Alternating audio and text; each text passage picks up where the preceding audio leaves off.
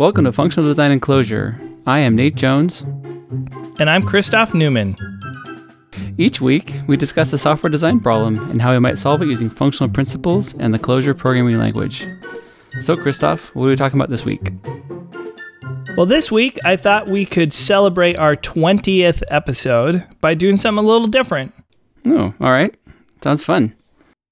Yeah, so over the last number of weeks, we've been tackling different problems and and just looking at a way to solve them using Clojure or functional principles as per our tagline. right. And inevitably, you know, some bigger some bigger picture ideas have emerged in our discussions. I thought it would be fun to come back and revisit some of those ideas all in one place. It's like you know the reduction of the good stuff. Yeah, it's like a good. It's like it's like the sauce you have at the end of the recipe uh, that you pour over the noodles and actually enjoy eating. Yes, yes, we we filter we filter the points and reduce the good ones, and increase the puns. Yes. yes. okay. Yes. Okay. Cool. Well, it's, yeah, sounds like sounds like a good. Where, where, which which which which which one should we start with?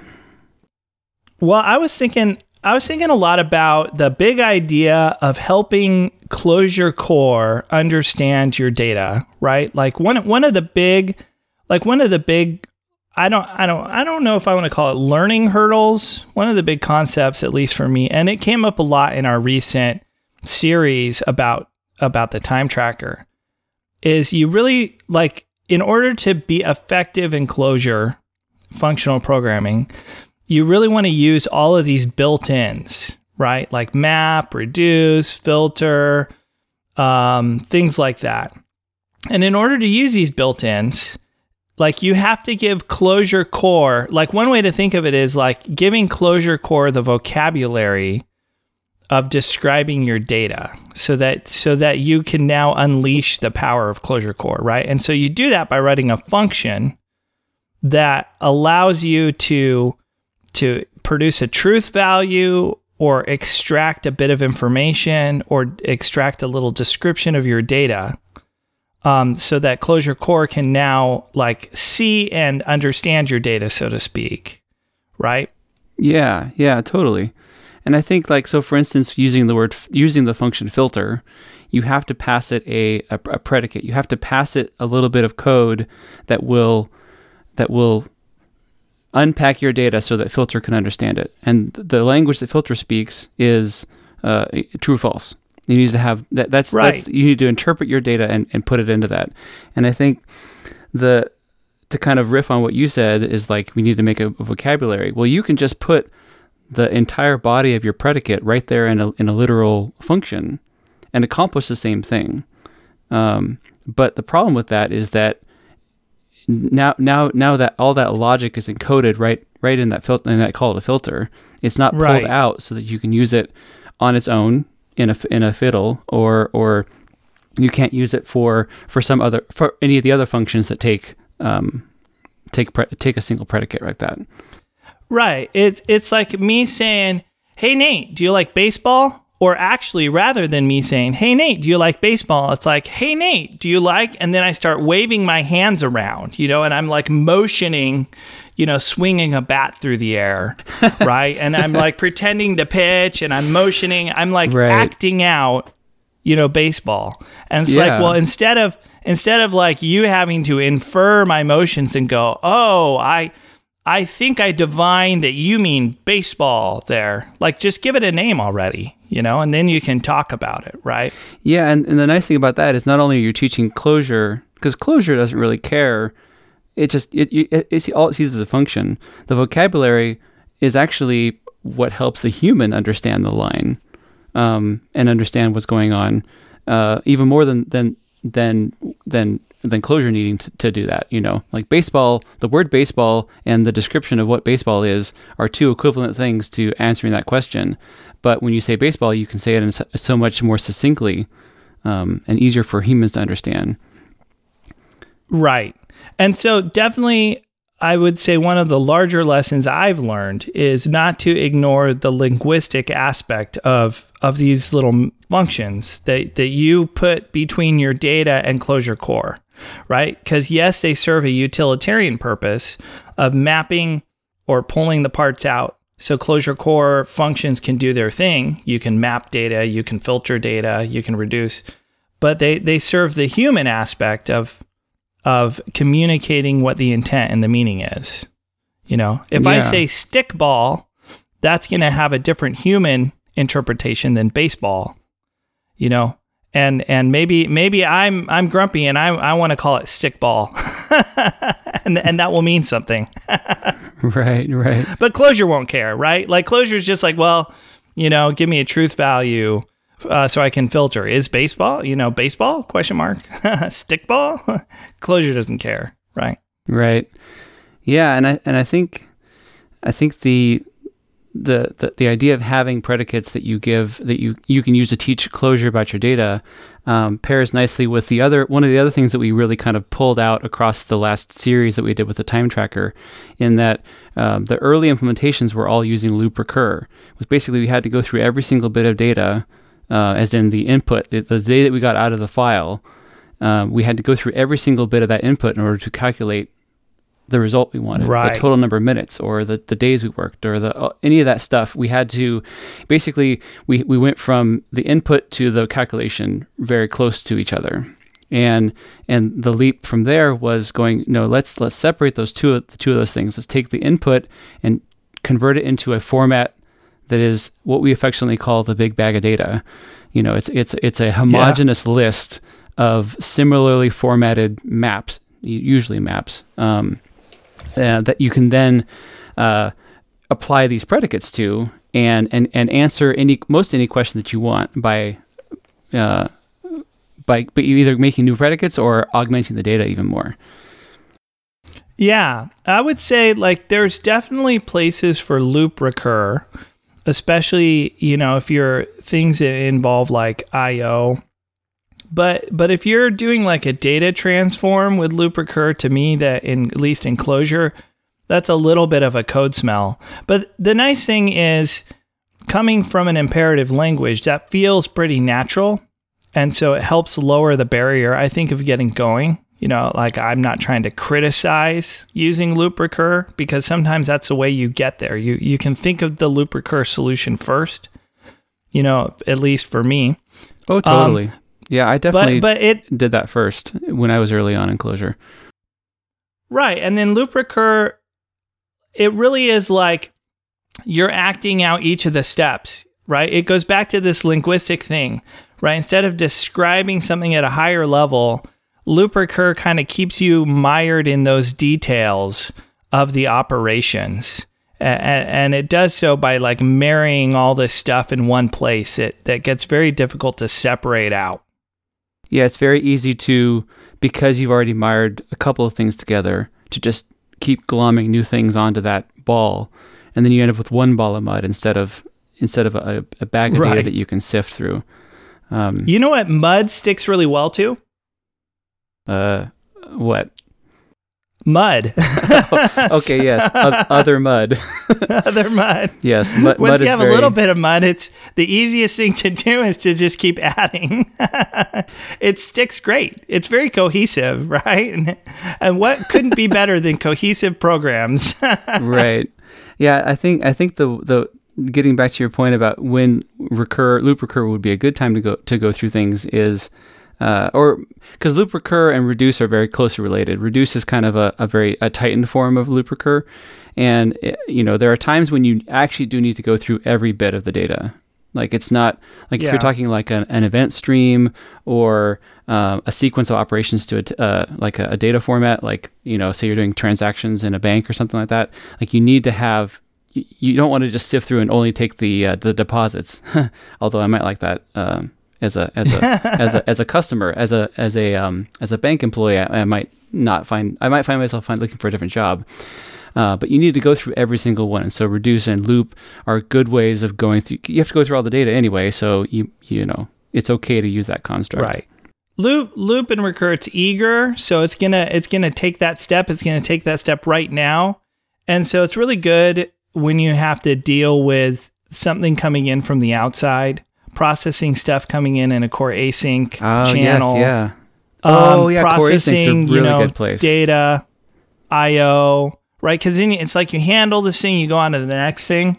Anyway we haven't really covered that type of stuff totally yet in this podcast but so there's there's places for it but the places where we've been using it as a as kind of a counterexample i think contribute to that code smell for sure. Yeah, definitely. And so the the the switching over to the big bag of data um, mentality and and letting Clojure do the sifting for you um, keeps you from from keeps the, the, the mud and the uh, the water and the and the dirt separate in the mud, so you don't have to. It doesn't stick to each other. Yeah, and and so that kind of brings up another duality.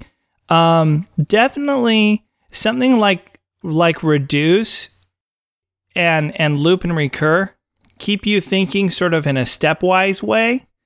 And then if you're doing stuff like okay, filter all this stuff out, map it to some new values, and then do like a trivial reduce, like reduce plus, you know, mm-hmm. then that's that's kind of like an aggregate kind of kind of thinking, you know?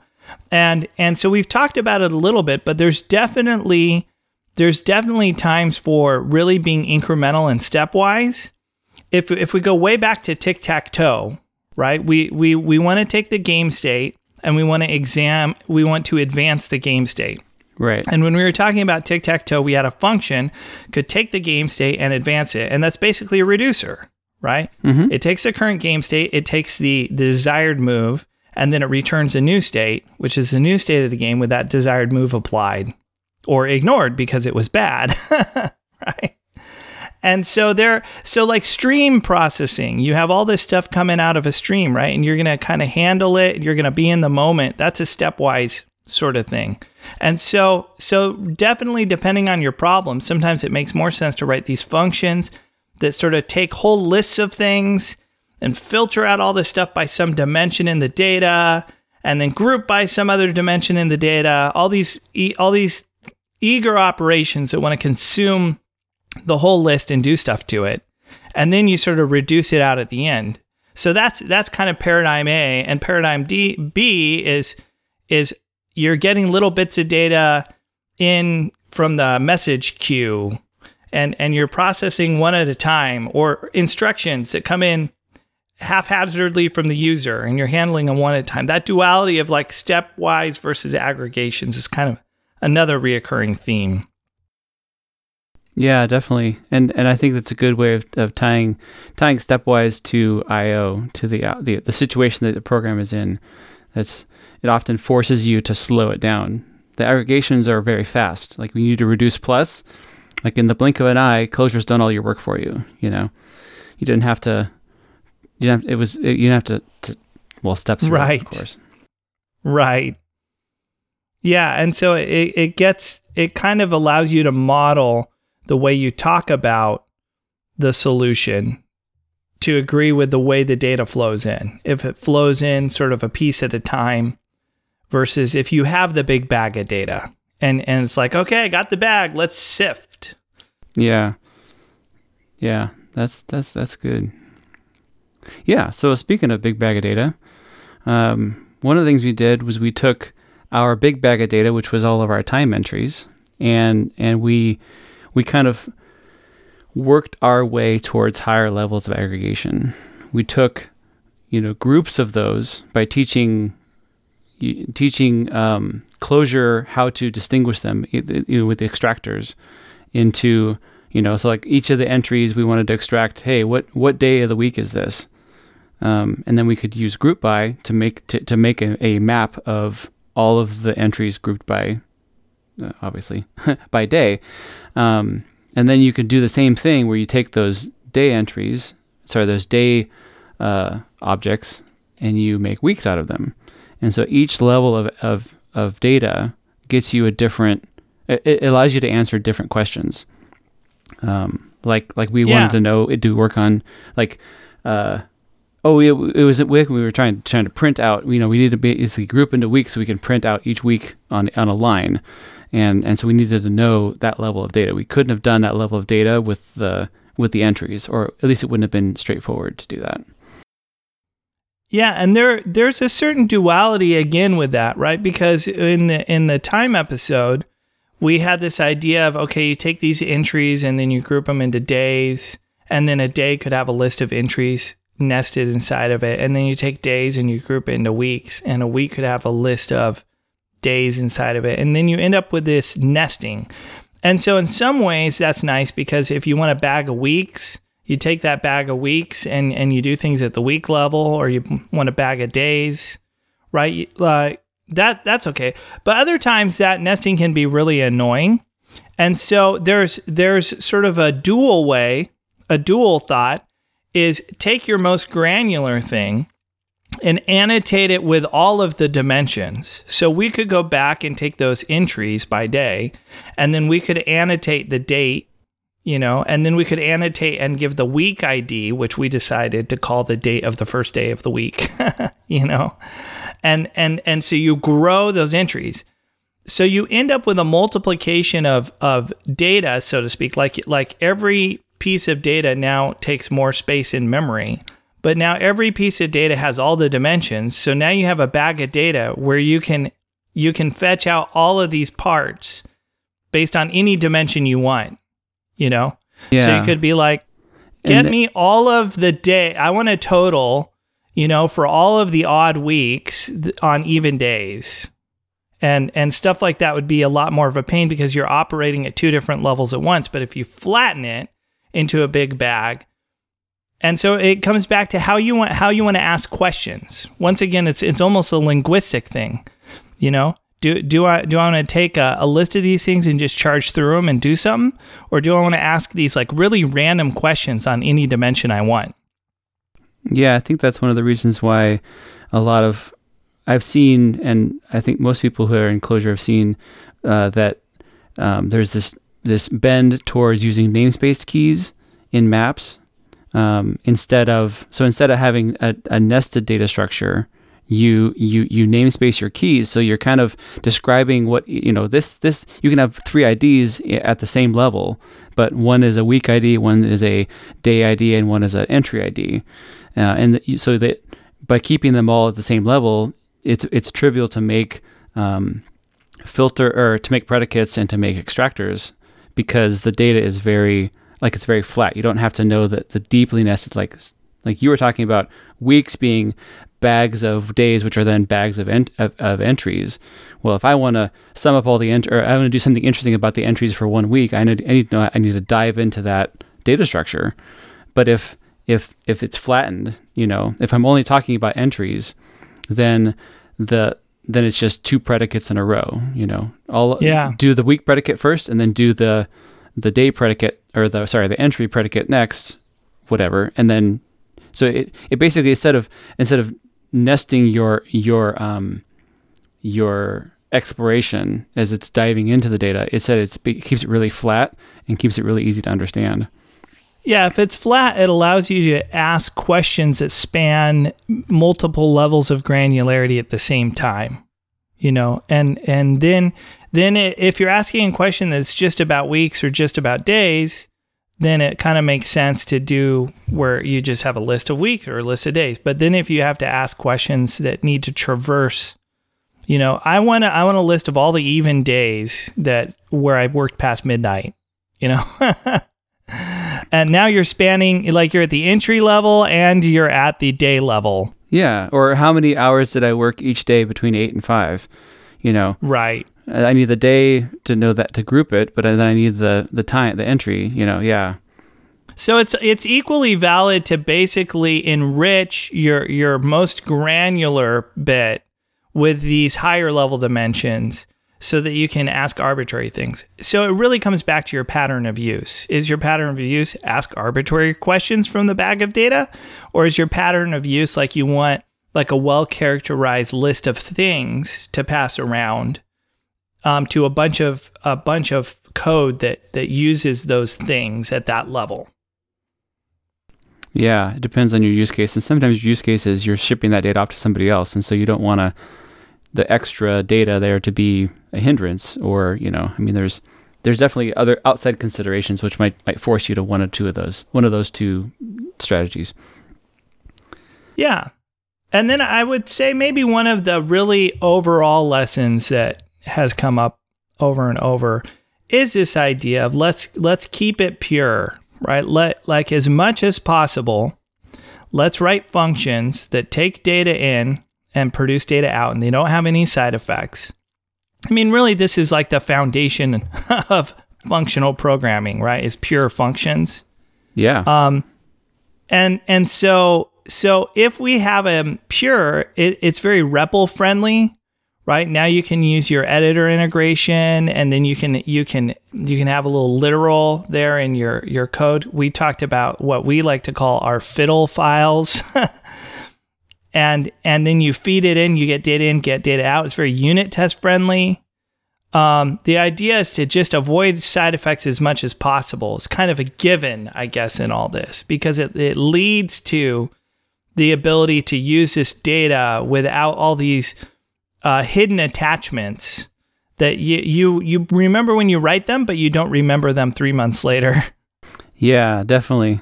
Uh, one, one, one way I like to look at it is is you know I/O should be performed by functions that you didn't write.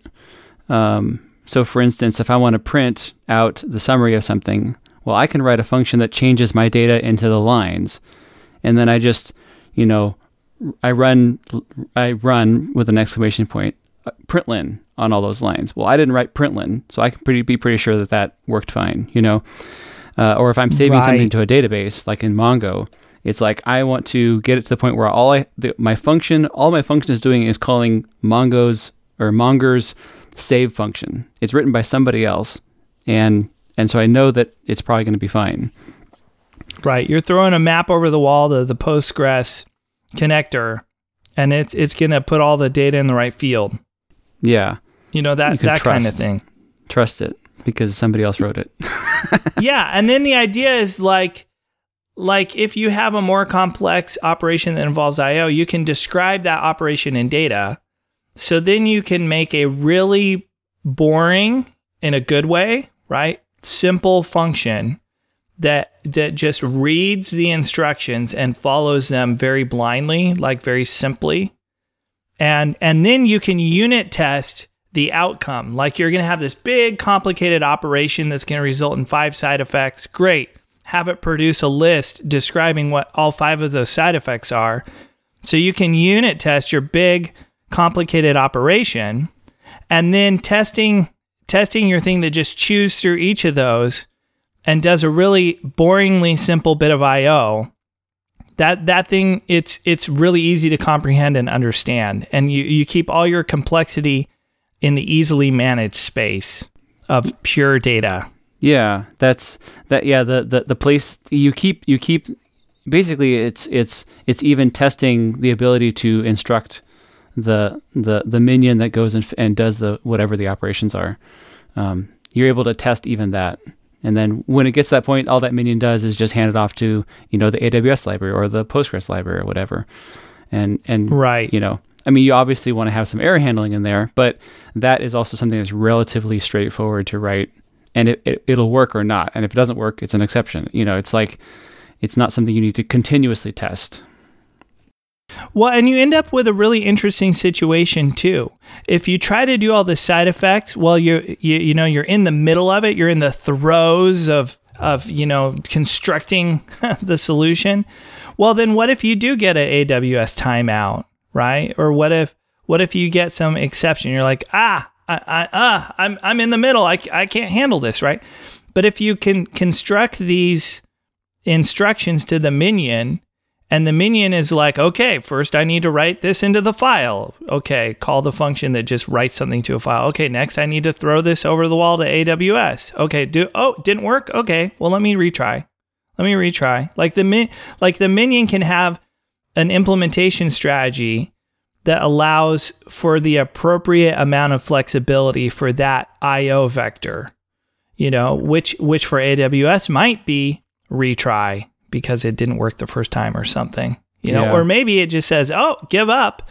Okay, let me let me walk backwards and undo and then log it all out, right? So it totally decouples the problems that you get from IO from w- the problem you're actually trying to solve in the first place. Yes. Yeah, totally.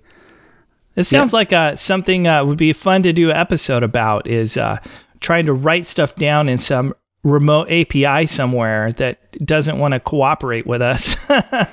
Yeah, and how we can even make the minion a little more pure. Like I think Yeah. that there's even there's even ways you can push the IO farther to the edges. So you just want a real thin layer, a veneer, if you will, of IO on your application.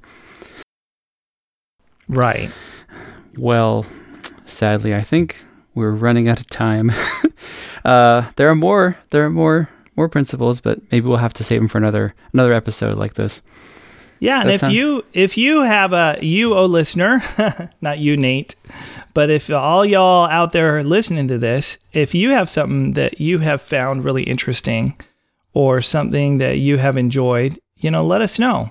Uh, hit us up on Twitter and tell us about it, or send us an email. Yeah. Well, speaking of Twitter, let's talk about our message our message queue for the week. So uh, Sammy messaged us on Twitter to say he was enjoying the podcast, and then he and Christoph and I and a few other people got involved in a whole thread about using Clojure for data analysis. Um, it's interesting. Uh, so R, uh, Sammy mentioned R, and I've used R a little bit, and actually Python is another uh, good tool for for data analysis uh, with the the the, no- the Python notebook. We actually talked about notebooks back when uh, we talked Yeah. about our fiddles. That was a good. Uh, a good Yep. a good mirror there, um, but anyway, Jupyter, yeah, Jupyter. Yeah.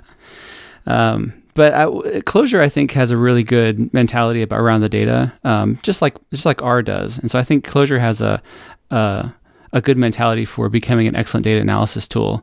And um, one thing I've noticed is that there's been a lot of crossover between um, Clojure and other programming languages. Um, you know, functional ideas getting you know seeping into the world around it, or or sweetening the deal uh, of other languages like Yeah. JavaScript.